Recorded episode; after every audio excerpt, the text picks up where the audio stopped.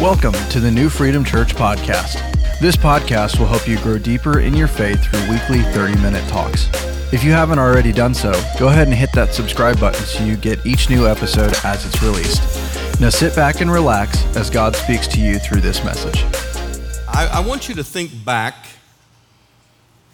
Our, our wonderful worship team helped us to look back at a moment in, in history, in Israel's history, but there are moments that all of us can look to, moments of significance, moments where God came and touched your life, changed your life, set it on a new trajectory, moments in time where maybe you met the Lord for the first time, maybe that's when.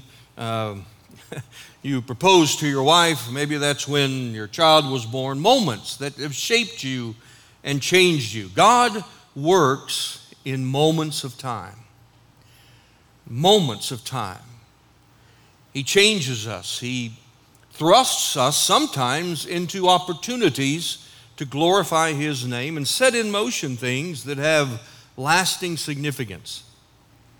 I think back to 1773 when these colonists up in Boston just were a little tired of things that were happening, the, the rule of the King of England and came to my mind this week since they got a new one. And here they, they dumped some tea in the harbor. We all remember that. It's called the Boston Tea Party in 1773. In 1774, the King of England imposed what we know as the Intolerable Acts, among the which uh, the Boston Port Act, freezing all commerce, shutting down, uh, trying to starve out the colonists, calling them back into obedience to the king interesting how we respond to moments of challenge. I think it's telling. Down in Virginia, in the House of Burgess, Thomas Jefferson, George Mason, Richard Henry Lee thought it would be a good idea to respond to what the king was doing. And do you know what the first thing that our founding fathers did in response to that enormous pressure? They prayed. They called for a resolution requiring the assembly to pray and to fast on a specific day just for the needs of the colonies. Now, when the, when the king's appointed governor, Lord Dunmore, heard about it, he comes in, he's waving the resolution over his head, castigating them for not asking him for help, or the king for help, and fires them. He dismissed them all, summarily dissolving the assembly. And a, a tall Virginian in the back of the room by the name of George Washington said, Gentlemen, follow me. They went down the road to the Holiday Inn. Well, it wasn't the Holiday Inn, it was a, a tavern called Raleigh Tavern, but I'm cleaning it up for church's sake. And they did two things. They repassed the resolution calling for a day of prayer and fasting, and they did it. George Washington recorded in his diary, keeping that uh, commitment with all of the members of the assembly. And they asked that inquiries be made among all the colonies to see if they wanted to get together and, and discuss perhaps the uniting as colonies or states. That's 1774. And in September of 1774, they gathered in Philadelphia, Carpenter's Hall, a few doors down from Independence Hall, to discuss that very thing, the first Congress. And before they did anything, they invited Reverend Duché, a local pastor, to come in. He read Psalm 35 and some other scriptures. They looked at the scriptures, and he prayed a very extemporaneous prayer that so moved the, the gathered officials that John Adams wrote to his wife Abigail and said, Even the Quakers wept. it moved them. It was a moment. It was a moment where those men would set in motion something that not only you and I, but the rest of the world is enjoying freedom that they would have never known because of that response to that moment. Let me suggest that you and I have a moment that God's trusted us with. He's entrusted to us the stewardship of this moment in history, which is unlike any other. There are more things happening, more things going on, and just this past week, as I was in four different states speaking, I had conversations with a number of leaders who said we had no idea things would move at this quick of a pace. Uh, the, the things that have challenged our culture, challenged our world, and yet God's placed us here. He's entrusted to you and I the stewardship of this moment. If you look back at the early church, what they experienced, what they were thrust into, the moment that God entrusted to their stewardship and influence. It was amazing. What they heard, what they witnessed, what was seen in them. Now, in, in Acts 4, we have recorded for us a very short message. when I say short message, don't anyone get excited. I'm not known for that. Peter's fourth message is here in this chapter. You'll recall his first sermon in the book of Acts, chapter 2, as he proclaimed the resurrection, as he preached the gospel, and 3,000 people were, were transformed on the day of Pentecost. And then chapter 3, verses 12 through 26, is recorded for us his second message, and over in chapter, um, here, chapter 4, or, yeah, excuse me, chapter 4 is his third message, and it's his third message I want to look at. Now, I want to begin at verse number 1, and as I begin there in chapter number 4, I, I want to give you some bad news. The bad news is things were bad. and and, and let, me, let me give you some good news here, maybe.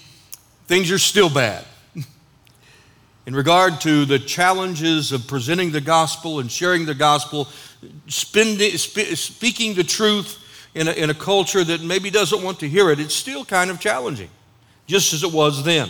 Not the first time this has happened. Acts chapter 4 and verse 1. And as they spake to the people, the priests and the captain of the temple and the Sadducees came upon them being grieved that they taught the people and preached through Jesus the resurrection from the dead. And they laid hands on them and put them in hold until the next day, for it was now eventide. Again, it's a unique moment. A lot of people say, I wish I lived in Bible times. It would have been so exciting. No, you don't. There was no Tylenol, no, no medicines. You may or may not have lived a very long life.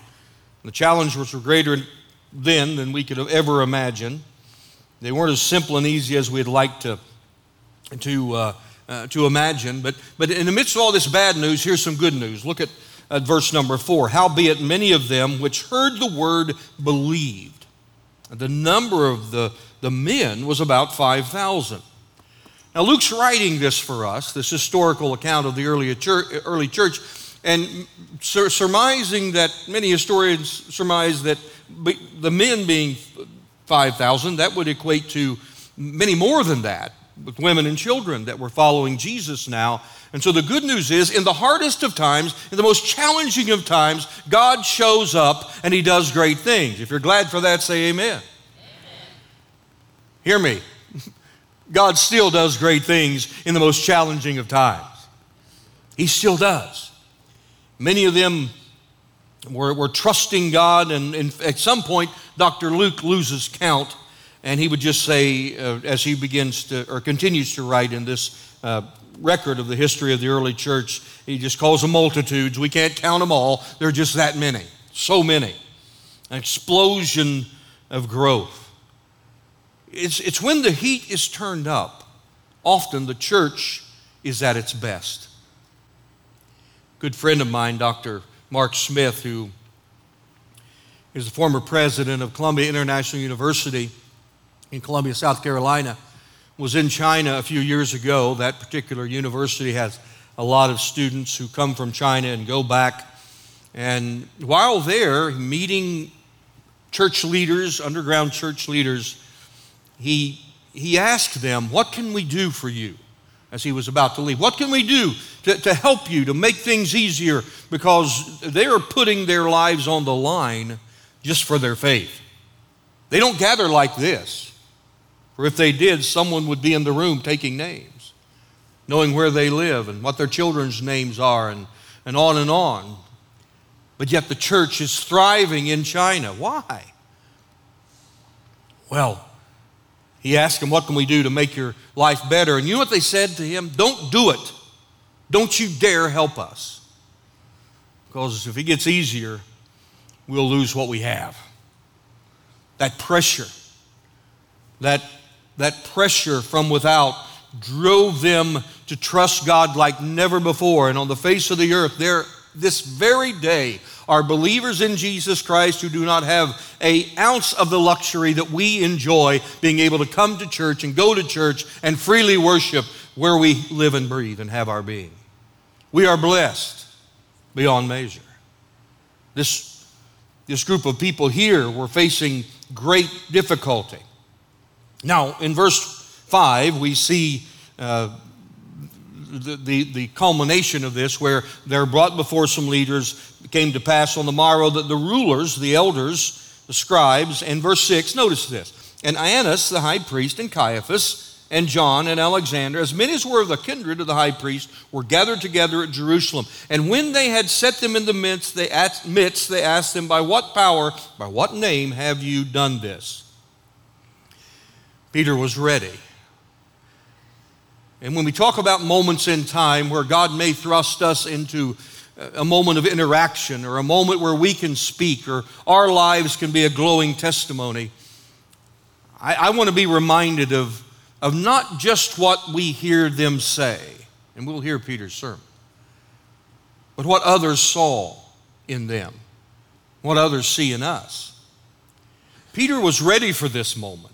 In fact, later he would write in, in a letter with his name attached, but sanctify the Lord God in your hearts, and be ready always to give an answer to every man that asketh you a reason of the hope that is in you with meekness and in fear. He was ready for the moment, and he spoke up.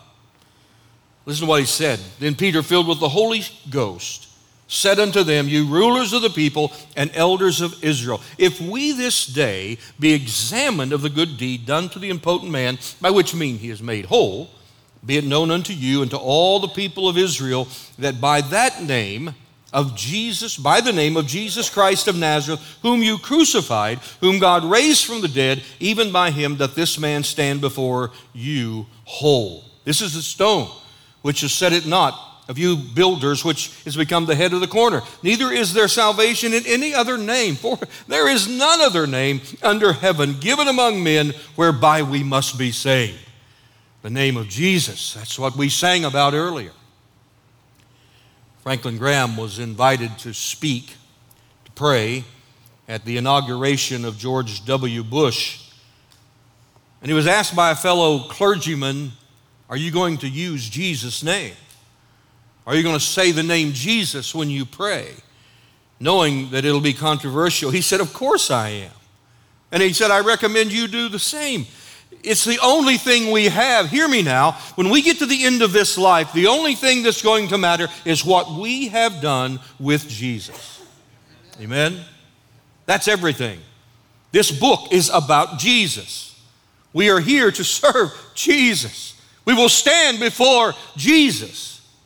It matters what we do with Jesus, decisions we make, res- respective of Him, and what we do with our lives and opportunities that He has so graciously give us, all, given us, given us. All that we have is Jesus. Now, look at verse 13.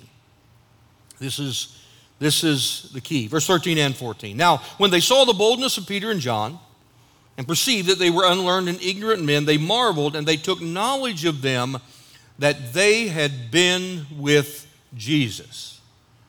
I'm going to get to the next verse in a moment, but I want us to consider not so much what Peter has said, not so much the occurrence that set this all up, but I want us to think about what others saw in them, what they noticed in them, what stood out to them, what character traits did they relate to what they saw in the lives of Peter and John? And the first thing I would suggest is that they saw a changed life. And in that changed life, a changed life, hear me, that reminds people of Jesus. They were reminded of Jesus. When they saw Peter and John, they thought about Jesus. Notice they, they took knowledge of them that they had been with Jesus. They, they knew who Jesus was. In fact, I find it fascinating the way Luke records this. He names a few names, if you caught that. He doesn't, he doesn't speak about everyone that was in that crowd, but he did name a few. He named Caiaphas, He named the high priest. These are the ones who knew Jesus very well. They had the dossier on Jesus. They knew his background. They had done the investigations. They knew where he went, who he talked to, what homes he went to. They knew all about Jesus. Peter and John, perhaps not so much, but when they saw them, there was something about Peter and something about John that reminded them of Jesus. Don't you want to remind people of Jesus? I mean, when it comes down to the end of your life, what greater epitaph could be added to your life's accomplishments and works than they reminded people of Jesus? They resembled Jesus. I, I like the, I like the, uh, the, the approach Peter used and even what he said when he pointed out, Whom you crucified. Think about that. He was looking into the faces of the guys that did it. They were there. They knew Jesus, but Peter and John, not so much. I wonder how much I remind people of Jesus. I want to remind everybody I meet of Him. I, am not so much worth remembering, but boy, He sure is. I can't do much to help people, but He sure can. I can't change lives myself, but He can change lives in such a way they will never be the same. If you believe that, say amen. I trust him. I know him. He's changed my life. What will they say about us? What do they say about our church? Do we remind people of Jesus? If you could see a picture, and I, I had it in a slide once, I, I, don't, I don't know where it even is, but it's a picture that hung on the wall of my grandparents' house of my grandfather, my grandmother, my mom, her two brothers, Back in the 50s, I would say, the 1950s, sitting in the middle was my grandfather, and if you could see that picture, if I could put it on the screen, you would think it was me. When my grandfather used to go to the church I pastored, they would think he was my dad. He so resembled, or I so resembled him. There were just, they, they, we just looked so much alike. I looked more like my grandfather than did my dad in his side of the family. And it's, it, it it should be so. Now, think about this. Why do I look like him? Because I'm related to him. We tend to look like people we're related to. Amen? If you're related to Jesus, we ought to resemble Jesus. That's what catches our eye as we focus in on what they saw in Peter and John. I grew up two hours southeast of here a little town called McDermott, Ohio. When I, um, my, my grandparents, grandpa that I was mentioning, he owned a bar. My dad was a nightclub entertainer. I didn't have much interest in church until when I was 14, I met a little girl and she went to church. I thought I should go to church because she went to church. And she flat out told me, if you want to see me, you got to come to church. I'm in. I'm going to church. It was during school. I was 14 again. I didn't drive a car. When school was out, I, I had to ride my bike to her house, which was 13 miles one way. That's 26 round trip if you hadn't figured that out already. It was a long scoot, and when, when school was out, I did that for a week or so, and it went out as much as I could. And I remember she called me, we talked on the phone, party line. Anybody remember a party line? Yeah. Well, I was talking to Terry and whatever neighbor was listening in, and, and, and uh, she said, You can't ride your bike out next week. I'm not going to be here. We're going to church camp. And I said, What's that? I didn't know. Never been to one. She began to explain to me what church camp was five days in Greenfield, Ohio, preaching, services, crafts, and she was telling me all about it. All I heard was, in my mind, hey, you can see her and you don't have to ride your bike every day. So I said, hey, I'll go. 20 bucks, 30 bucks, I don't remember what it was. It wasn't much. And they threw us in a car, drove to Greenfield, Ohio. Uh, the, the, the, driver was a man named Harry Hoople. His brother Suter owned an orchard there close to where my wife grew up. Second night of church camp, I got saved. I've never gotten over that, by the way. I got gloriously saved. Well, we got, Terry and I dated, we, we got married, been married 42 years now. And Suter Hoople and Harry Hoople lived there, had an orchard. Suter was about this tall. And soaking wet, I'd put him at about 125 pounds. You could pick him up. But he was the most humble and influential man in the area. He took thousands of children to church, VBS. He had such a sweet demeanor, such a winsome uh, spirit about him that everyone loved him. He would go into bars back when the county was wet, and he would pray in the bars, and he prayed that part of the county dry. He'd just go in and stand and pray and leave. And if they said something to him, he'd give him a dollar and ask if he could stand and pray. He'd pray, and place would get quiet, and conviction would fall. All the bars shut down because that little fellow right there. Hundreds of men and women are in ministry today because of that little man and his influence. Never married, died on the farm that he grew up on himself in his 90s at the time. When Terry and I got married, we went to this little Raritan Church of the Nazarene. You can still see it, it's there. And at Vacation Bible School, I'm telling you all this about Suter to, to tell you a, a moment I'll never forget. Suter came to speak to the children one night, and it was the last night of VBS. They had different speakers each night come in, teach a little Bible lesson to all the kids that came to VBS all week. And after Suter spoke, as he was walking out the door, a little girl asked the VBS director, Are You ready for this? She said, Was that Jesus? She had learned about him all week. She had heard about what he had done and the beautiful, sweet things he had done and the difference he had made and what he could do in her life, and she thought that that was him. Oh, Lord, help us to live close enough, to be so close and intimate with him that and, and so close in our relationship that when others see us, we remind them of him.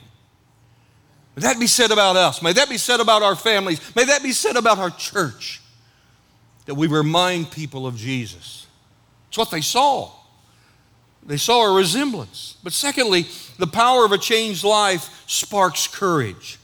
Doesn't only, it's not only around the resemblance they saw, but were, there was some boldness there. Now, it wasn't an arrogant boldness, it wasn't a prideful boldness. It's defined, boldness is, as not hesitating or fearful in the face of actual or possible danger or rebuff. Courageous, daring. That's what that's what it is. That's what boldness is. Boldness uh, in presumption. We, uh, it's having the courage to stand for the Lord Jesus Christ in the face of opposition. And hear me now if there's ever a day that there is opposition to the gospel of Jesus or the truth of who Jesus is, we are living in it now.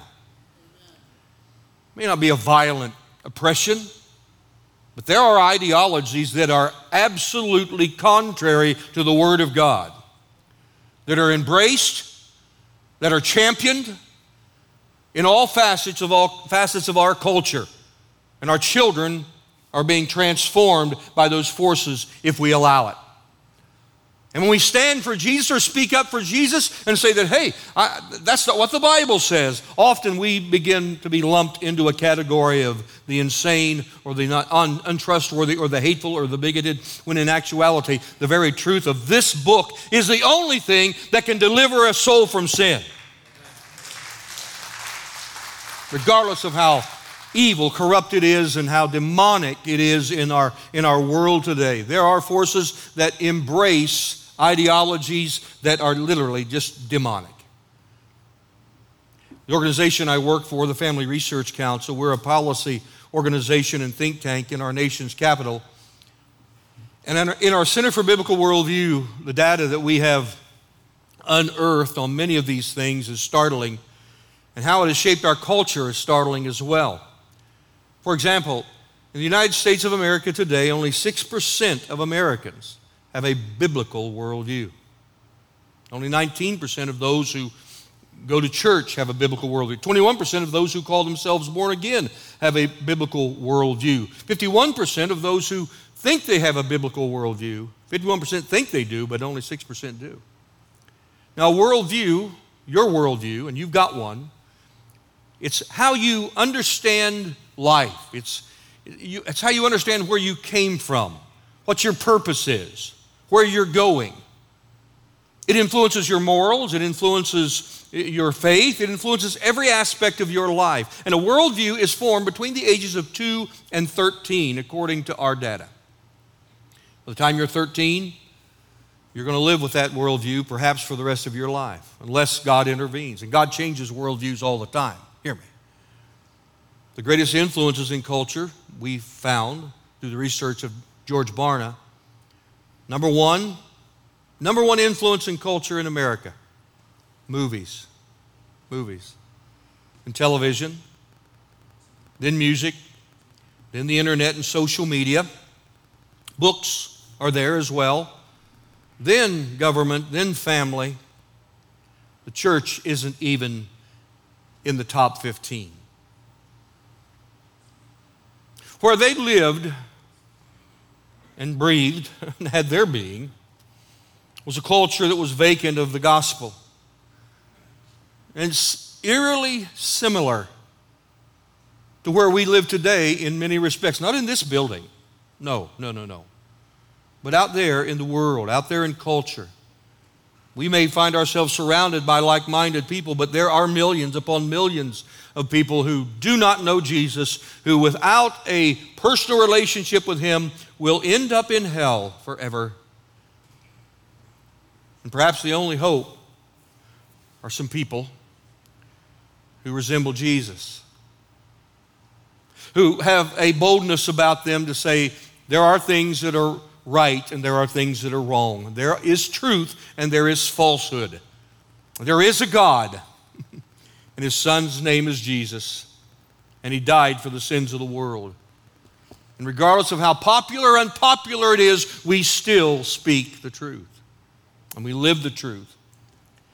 It's, it's kind of like what's it mean to be bold? Well, it's courageous, as I mentioned. It's not overconfidence or arrogance. It's like Joshua and Caleb.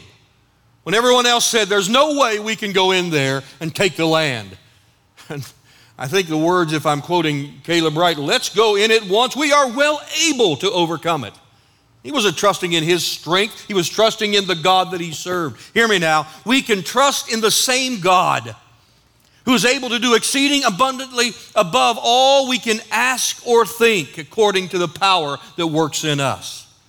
If we stand strong, oh, how God can use His church. It's fearless. Paul wrote to Timothy, Wherefore I put thee in remembrance that thou shalt stir up the gift of God that is in thee by the putting on of my hands. For God hath not given us a spirit of fear. Somebody say amen to that. God has not given us a spirit of fear, but of power and of love and of a sound mind.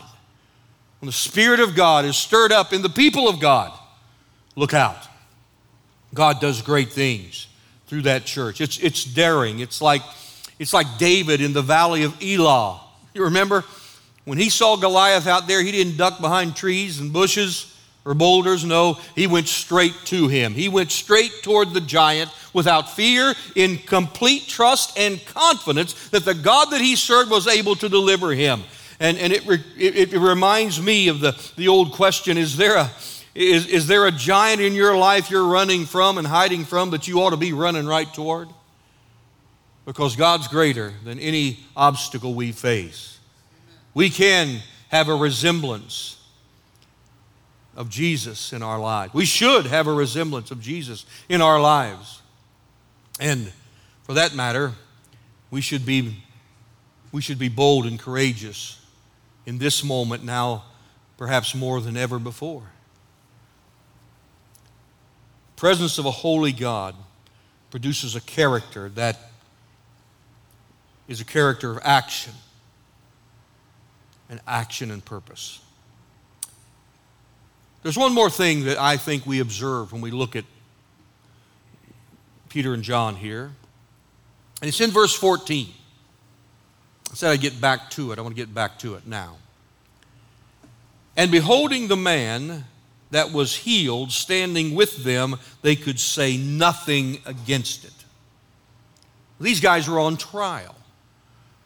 And as they're brought before the leaders, there's a resemblance of Jesus here. And then there's this courage and boldness that they saw. However, beyond and above that, there was evidence, clear evidence that was irrefutable. to the point that they were done talking.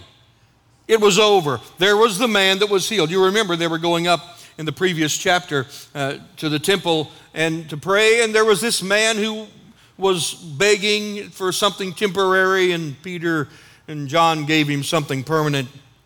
And he got up and he walked and that's what set this whole thing in motion to put them there before the seat of power, thrust them into a place where they were able to speak clearly of, of what they believed. And this, this is the moment that I'm talking about. May God give us moments of influence, lasting influence, where we can speak the truth of God, where we can live the truth of God, where the world that's desperately seeking something to satisfy can look in our direction and say, Hey, I like what I see there. I think a holy life, a godly life, is winsome. I think it's attractive. I was attracted to that when I when I first got saved. There was something about those who had the goods. That's an old fashioned term, you don't hear much. They were sold out, they were all in for Jesus. Whatever you want to call it, they were. And I was drawn to that commitment. I was drawn to that experience, and I thought, whatever they've got, that's what I want. And I found it. And I've still got it. And everybody can have it. That's the good news. You can have all of Jesus that you want. Anybody know who Clara Peller was? If you do, don't shout it out, but just raise your hand. Anybody? Every now and then, right there there. Oh, got a few. Good. Clara Peller was a mild mannered cleaning lady in an office building where they had a company that put together commercials for, for, for uh, uh, for television, and they were looking for the certain, a certain person, a certain type of person. They had this idea in mind of who it ought to be, and Clara was working there. And I don't know if they spotted her in the hallway. I can't remember the exact story, but they found her, and they, they, they dressed her up and put her in a commercial. And years ago, you could see Clara Peller walking into a, into a business up to the counter, and these were the words we remember when we see Clara Peller, and that's this. Ready? Where's the beef? Remember that? They ought, to, they ought to resurrect that commercial. That was a good commercial. And now I'm hungry. She would ask where the beef was. Wendy's hamburgers, they'd put a big old slab of meat on there, hanging over the edges. And this particular hamburger joint she was in, I guess she opened the bun up and there's a little patty of meat down there. Where's the beef? Where's the proof? Where is it? Do you know if we call ourselves Christians, Everybody that hears us do that or knows we do has every right to look at our lives and say, Where's the beef? Where's the proof? And there should be, along with a resemblance to Jesus, along with boldness, there must be proof that we really are who we say we are. They may not embrace it, and for many of us, you may have had the experience of being pushed back on by coworkers who made fun of you for being a Christian, made fun of you for, uh, for naming the name of Jesus. I worked for a company for 20 years, long time ago, a company called Big Bear and Harts. Anybody remember Harts? Big Bear and Harts? I was a store manager for them in uh, Wheelersburg, Ohio. This particular story takes me there. And there was a woman there who was an assistant manager who loved to poke fun at me. I was a holy roller. I was, uh, you name it, Bible thumper. I was everything, every little name you could tag on to a young preacher, she gave it to me. And I remember back in the year um, 1988, that was, there was a book out that nobody here should have bought called, uh, I think it's 88 Reasons Why Jesus Was Coming in 1988. And it, it was, um, it, it, was it, it, never, it never sold well after that after 1988 for some reason. Sales just went down. and so the day, whatever the day was, I don't remember the day, whatever the day was, he was telling everybody, hey, I'm going to watch, watch our manager, Mr. Throckmorton, see if he disappears during the day. And she was just really, you know, nat- jabbing, and some would laugh, she would laugh. And I was always kind. And we were doing commercial. We were doing a commercial, recording a commercial for the company there that day, and I, I, I had a part in it. And I think she was back in behind the camera saying, "I want it's going to happen right where they're filming. It's going to happen, and he's going to just disappear, and the Lord's coming back." And she made fun of me uh, for for quite a while. One night, her house caught on fire, and um, her husband had to jump through a plate glass window. It was in the dead of winter almost died, almost bled to death doing that. They lost everything they owned. And the first person she called was me. And the first thing she asked me to do was to pray. I got to lead her and her husband to the Lord. And God uh, did some wonderful things in their life.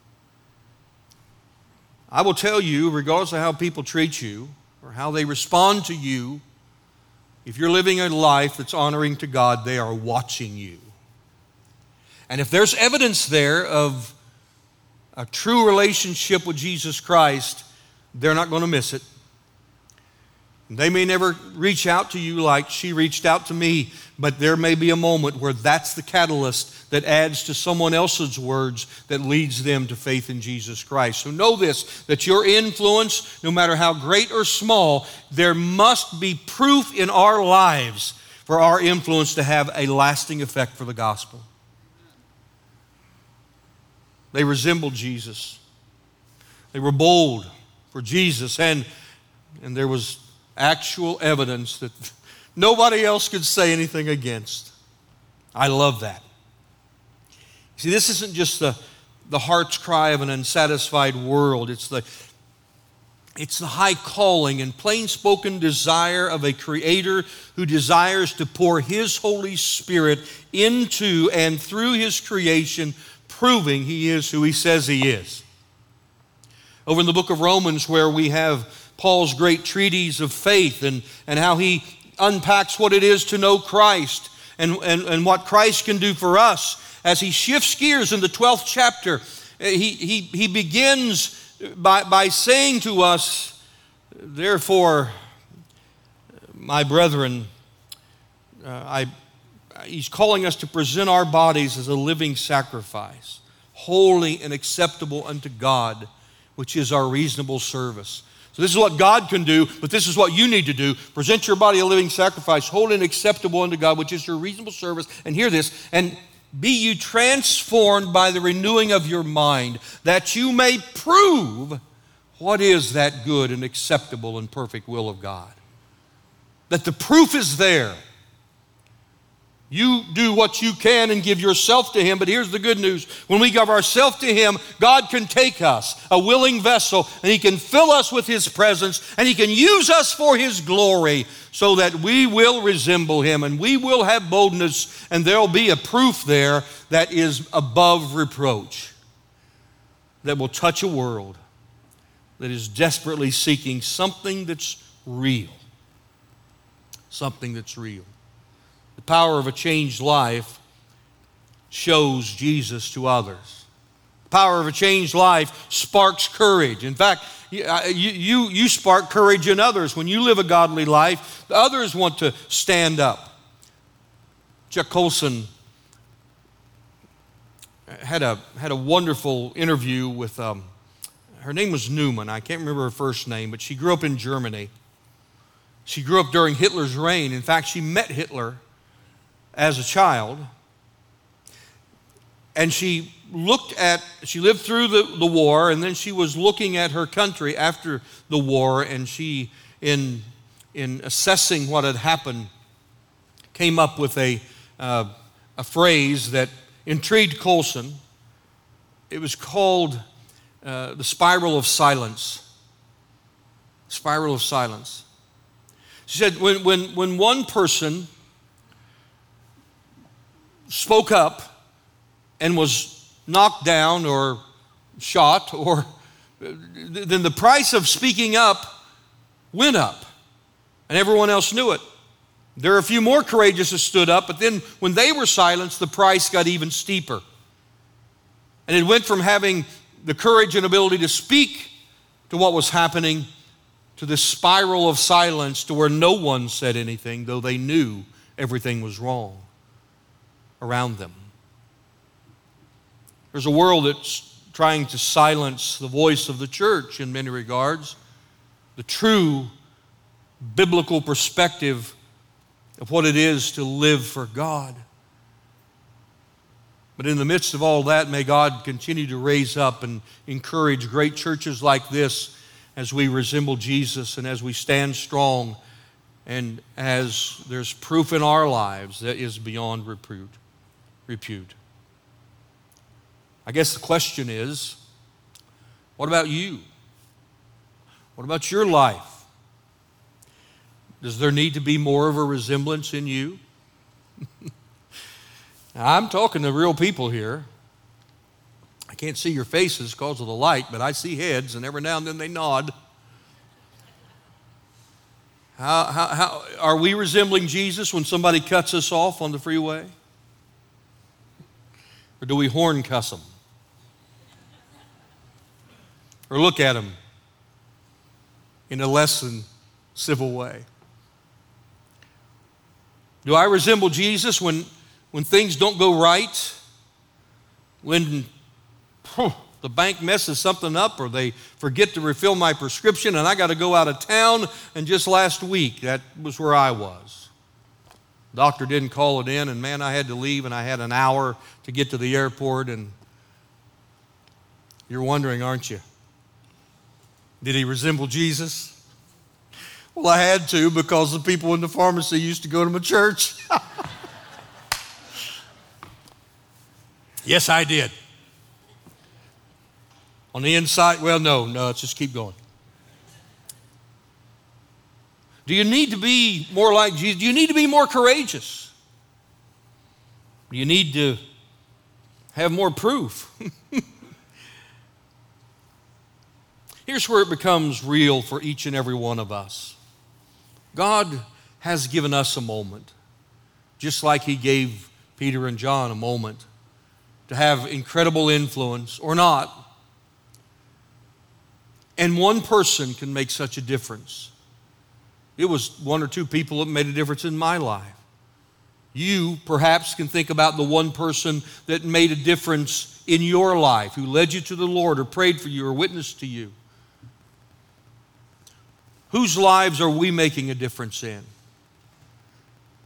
Phineas Bresee said once, We are debtors to give the gospel in the same measure in which we've received it. In other words, we owe it to those who we influence and touch with our own lives to be just as influential or have just as much love and care as those who, who loved us and cared for us. I'm reminded, as I think along those lines, of, of a book I read a number of years ago. It's, it's, a, it's an account of a piece of history that I've always loved.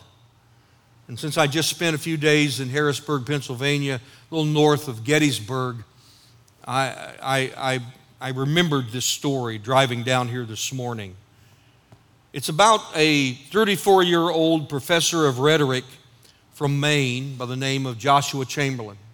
He was in Gettysburg in July of 1863. He was in the fight of his life former professor, as I said. He's a colonel now in the Union Army. And if you've been to Gettysburg, where he was placed and his 20th Maine was placed, was out on a long rocky ridge, and at the very end, uh, a, a place today called Little Round Top. He was put there, uh, placed there by Colonel Vincent and his men of the 20th. At that place in the line, he said, Whatever you do, this line must hold. No one can get around you, no one can get through you, for if they do, they have a downhill run to flank uh, every other part of this line. And you're, you're, the, you're the most important piece of this. Chamberlain couldn't withdraw, he knew he had to do this. And, and, and 80,000 men were there fighting on, on the side of the Union. At 2:30 p.m. on this particular day, the 2nd of July, the first charge came up the hill. Uh, from the 15th and 17th regiments of Alabama, and they, they fought and they were pushed back down. They pushed them back down only to be faced with a second and a third charge. On the fourth assault, Chamberlain himself was shot in, in the belt buckle. and didn't, it didn't kill him or hurt him. It probably hurt, but he thought, I'm not going to get shot in the back. I'm, if I'm going to get shot, I'm going to get shot facing forward. And he stayed in the fight, and he, he, he knew what he was facing. He knew what his men were facing. And after that, that fourth charge was pushed back down the hill, um, the fifth charge, excuse me, Tom, Chamberlain's younger brother, and an old grizzly soldier uh, named uh, Sergeant Tozier came up. They had asked for help from the 83rd. There was no help available.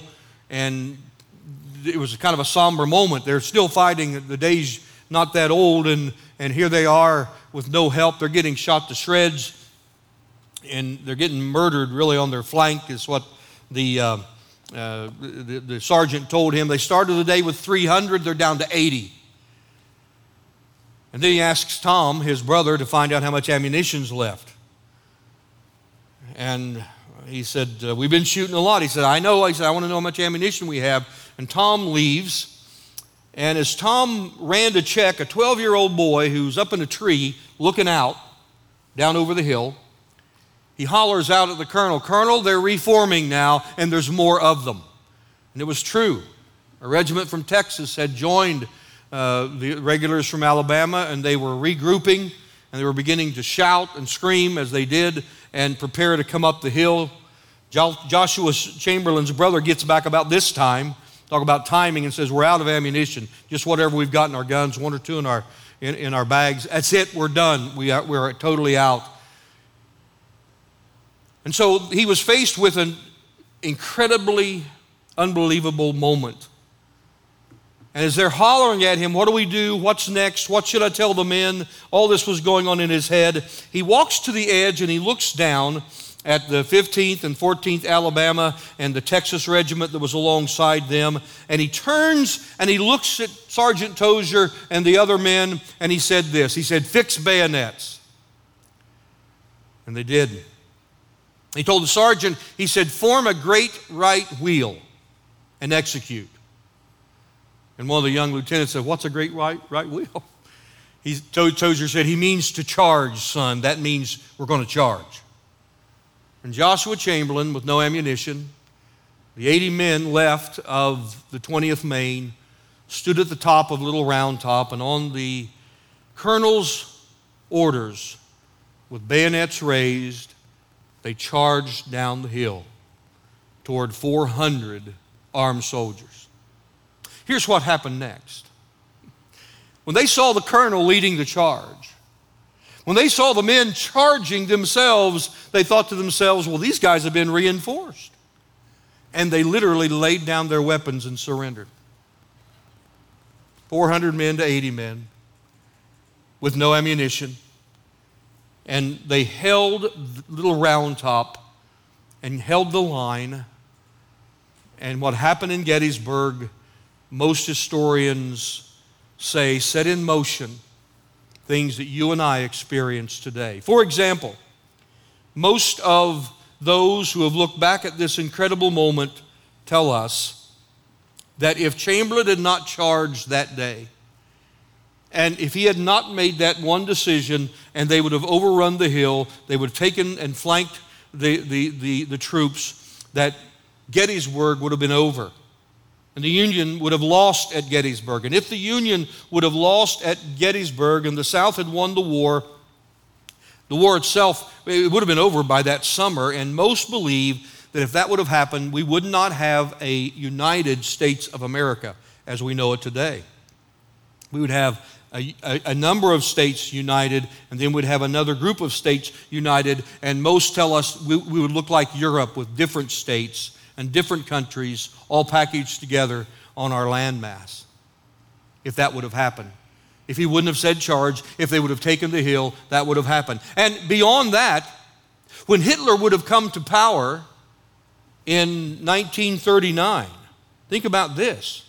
If that would have happened, then there would not have been uh, as Hitler swept across Europe in the 1940s, there would have not have existed a United States with the strength and the wherewithal to add value, resources, and eventually soldiers into the, uh, the theater in Europe, defeating Nazi Germany. And when Hirohito would have swept through uh, the, the, the South Pacific, there would not have been a country big enough or strong enough or wealthy enough to fight a war on two fronts like we have here in the United States of America. And the world that we live in today would have been different if it had not been for one man named Joshua Chamberlain, who on a hot July day picked up his sword and led his men over that hill. One man. Never belittle your influence. Never think that you're not having a lasting impact.